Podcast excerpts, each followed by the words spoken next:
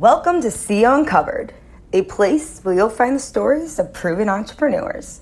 I'm your host, Ashley Henschel.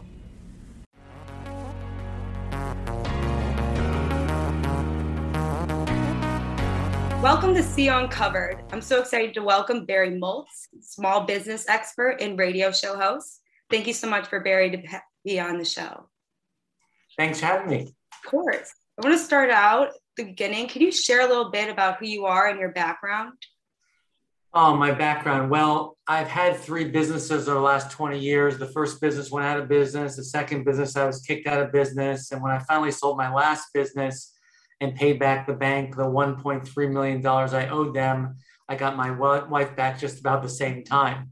So certainly had a lot of ups and downs as small business owners. Mm-hmm. After I sold my last business, probably around 20 years ago, I was an angel investor about five years. And now I just work with small businesses and large corporations to get those small businesses unstuck. What sparked your passion for entrepreneurship? Um, I think a couple things is um, I worked at IBM for the first 10 years of my career, wanted to be president of IBM, but then I ran into a boss where he used to run sales contests where first prize was lunch with him. And so I always said, What's second prize? Two lunches with you. and so I kind of wanted to get out of the corporate world and I got exposed to an entrepreneur that really impressed me with how he was running his business. Short time later, I left IBM, worked for him he fired me a year later. So I said, I'm going to start my own thing. And when you did, what did you start? Um, all my businesses really have been technology oriented. Mm-hmm. Uh, so uh, my first, uh, actually, the second business was voice activated computing system. So this is way before there was Alexa or Siri, and it was really new to be able to talk to your uh, computer. It was mostly for manufacturing quality control applications. Can you explain for your business now what your ideal client is? You know, I help small business owners get unstuck. So I really don't work with startup folks. I work with people that have been around for three or five years. They've kind of been through things and they know that they're stuck. They've had some success, but they really haven't gotten where where you know they thought they would be. And most time they're stuck around one of a handful of areas. Usually it's marketing and sales. Uh, they don't know how to keep their pipeline full. Sometimes it's leadership management. They don't know how to find and retain good people that can run parts of their business. And then a lot of it is also around um, personal productivity and also financial management. A lot of folks have no idea how to read financial statements or how to even do any of that type of planning. From your expertise, what area are most businesses stuck in? Usually it's in sales and marketing. What happens is that they only do sales and marketing when their business is slow. But as soon as they get some business, as their adults are doing sales and marketing, they stop doing sales and marketing. So it keeps their business flat. Uh, and, and most people are afraid to try to go out there and find prospects, suspects and convert them to prospects. People usually, once someone raises their hand and says, Hey, I'm interested in what you're selling, they really have no problem trying to, you know, sell them their product or service. They just don't like to go out there, what I call suspecting. What tools do you use to get owners growing again?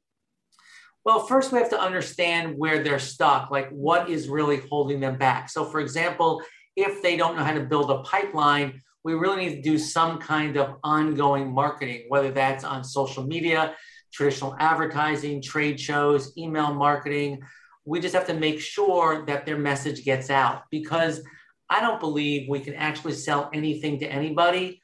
We have to be there when people are ready to buy. And that's really what marketing is, is really all about. What does it take to start a company in your perspective?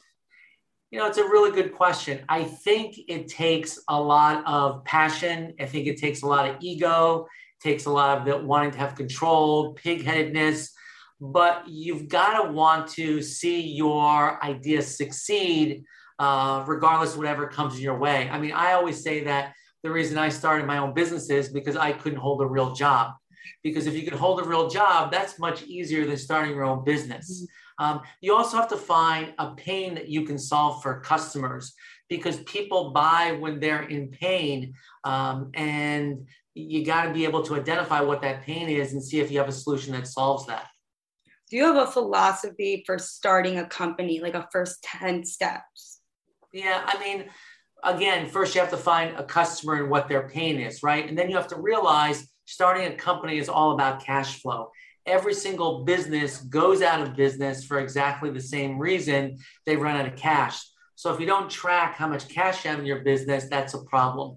And then ultimately, businesses are, are not about ideas, right? They're really about people executing those ideas. Mm-hmm. So you really got to get with a group of people uh, that you can get along with, that you can groove with to grow your business. In your perspective, how can small businesses use social media better?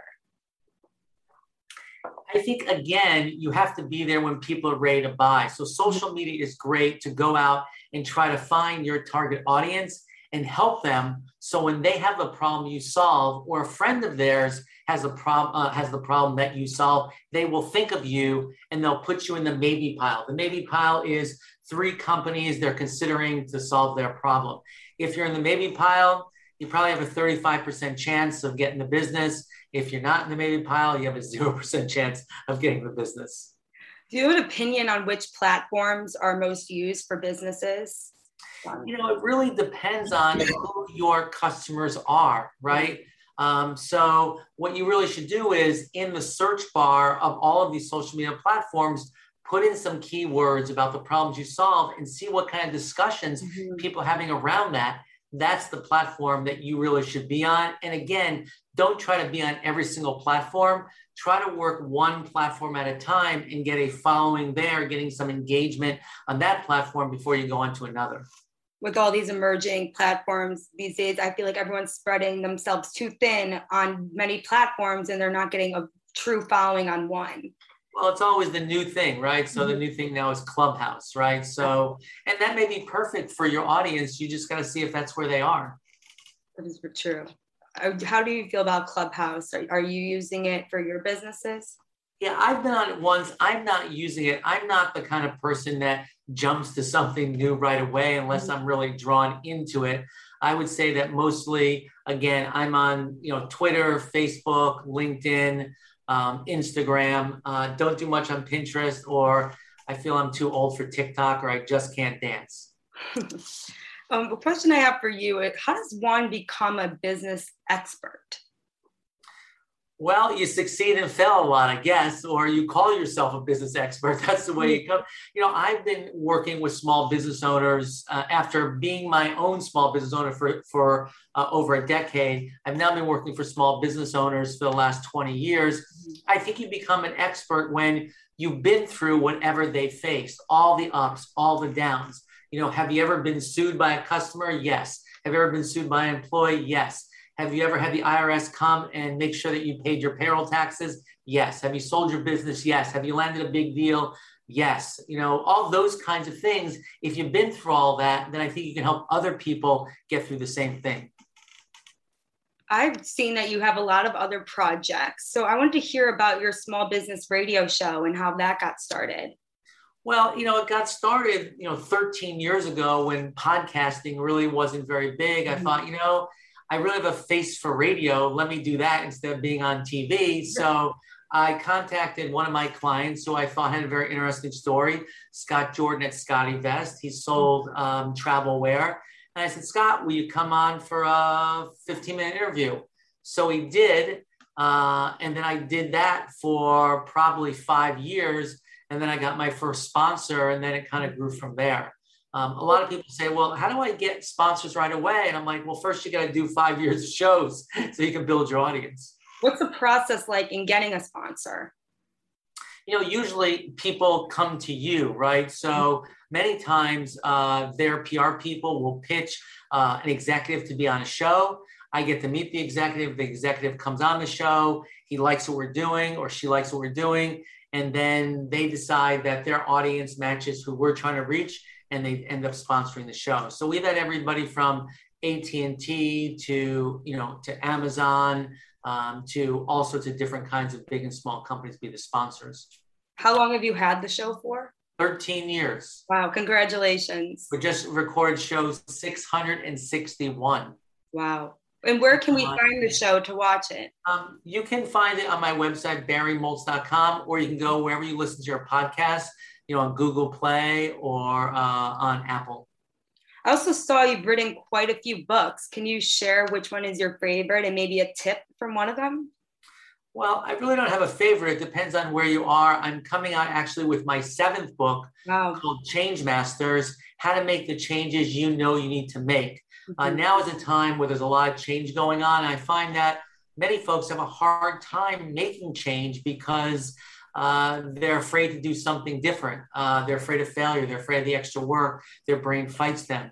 So I take them through the 20 step process and how you can make any change in your business and your life. Wonderful. So when is your that book coming out? It comes out December 1st. December 1st. Amazing. Congratulations. Thank you. I wish my wife would read one of my books, you know, but it hasn't happened. What is next for you? What are any projects you're working on besides your books? And yeah, I mean, every time a book comes out, it's a very, very large project. So that's really what I'm working on to try to get the word out. Um, I actually are just starting to speak in front of live audiences again. And um, that's been very interesting after not having spoken for a year and a half. Um, I find that I'm a little rusty, but I also find that it's, uh, except for the danger of COVID, it's exhilarating to be in the same room with an audience again. Just the having the vibe back and everyone and their voices and being with people. It's really getting past that year of COVID It's been wonderful. Right. I mean, it's, it's not the same doing it on a webinar or mm Zoom format. Exactly. That's wonderful. Um, I wanted to ask you a piece of advice that you would have for a young entrepreneur wanting to get into entrepreneurship and starting their own businesses. What would you tell them? Well, I would first, if possible, go work for a small business to start uh, mm before starting your own thing, because I think that you can learn a lot uh, from somebody else and someone else's dime. What's it like to operate a small business? and then you can branch on your own. Now, of course, if you have this burning desire, this burning idea, this burning team to execute, then by all means go out and really do it. Uh, but find a group of people that you enjoy spending time with because you'll certainly be spending a lot of time with them. In your opinion, how important is it to be financial literate? I think it's really important. I mean, I always tell the story that I have an MBA from Northwestern University and despite that, I lost a million dollars off the sale price of my last business because I couldn't read a balance sheet. And it's a real problem in this country because we're not really taught financial literacy. Mm-hmm. As I travel around the country, I find about 50% of small business owners can read a profit and loss statement, about 25% can understand a balance sheet, and only about 5% can read a cash flow statement because no one ever explains it to them mm-hmm. and the, their accountant doesn't explain it to them in a form that they can understand. So if you can't understand your financial statement, it's a problem because if you don't know where you've been, how do you know where you're going? Mm-hmm. And that's where really we come in and we want our students to get an understanding about being financial literate and common sense knowledge and to have these skills before college so they're ready to have them on their own when they're on their own. Right. And it starts small, right? I mean, you have to understand everything, but let's understand what does the profit and loss statement tell us, right? It tells us what our sales were minus what our costs were. And then you can go deeper into that, right? The, the balance sheet, what does it tell us? Well, it tells us our assets. What do we own? What the liabilities are? What do we owe? So mm-hmm. you can start there very, very small, just to understand those basic concepts if you could give a piece of advice to a high school or college version of yourself, what would you tell them? Oh God, that's a really good good question. Um, I would say that um, God, what what advice would I give? I mean, I probably wouldn't do anything differently, mm-hmm. although I really haven't had a lot of success. Probably the advice that I would give is don't take so long to mourn your failures have a pity party for 24 hours, cheer the darkness, but then move on, take another shot, you get another chance of success. That's what I tell them. Lastly, what um, characteristics should a CEO embody um, to lead a team? Yeah, I would say, especially these days, you really have to care and nurture people. You know, we're involved in something they call the great resignation, where people are deciding they want to do something different for work. They don't want to go back to the exact same job.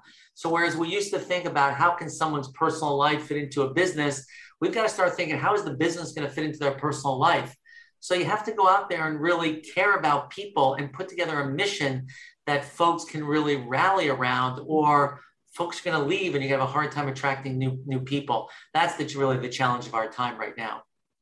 Barry, I thank you for being on CEO Uncovered. It was great to learn about you and your journey and business tips. So thank you again. If you want to find Barry's books, you can go, or his podcast radio show, you can go on his website. Thank you, Barry, for being on. It was wonderful talking with you. Thanks for listening to CEO Uncovered. You can check out more at www.createeveryopportunity.org. Thanks again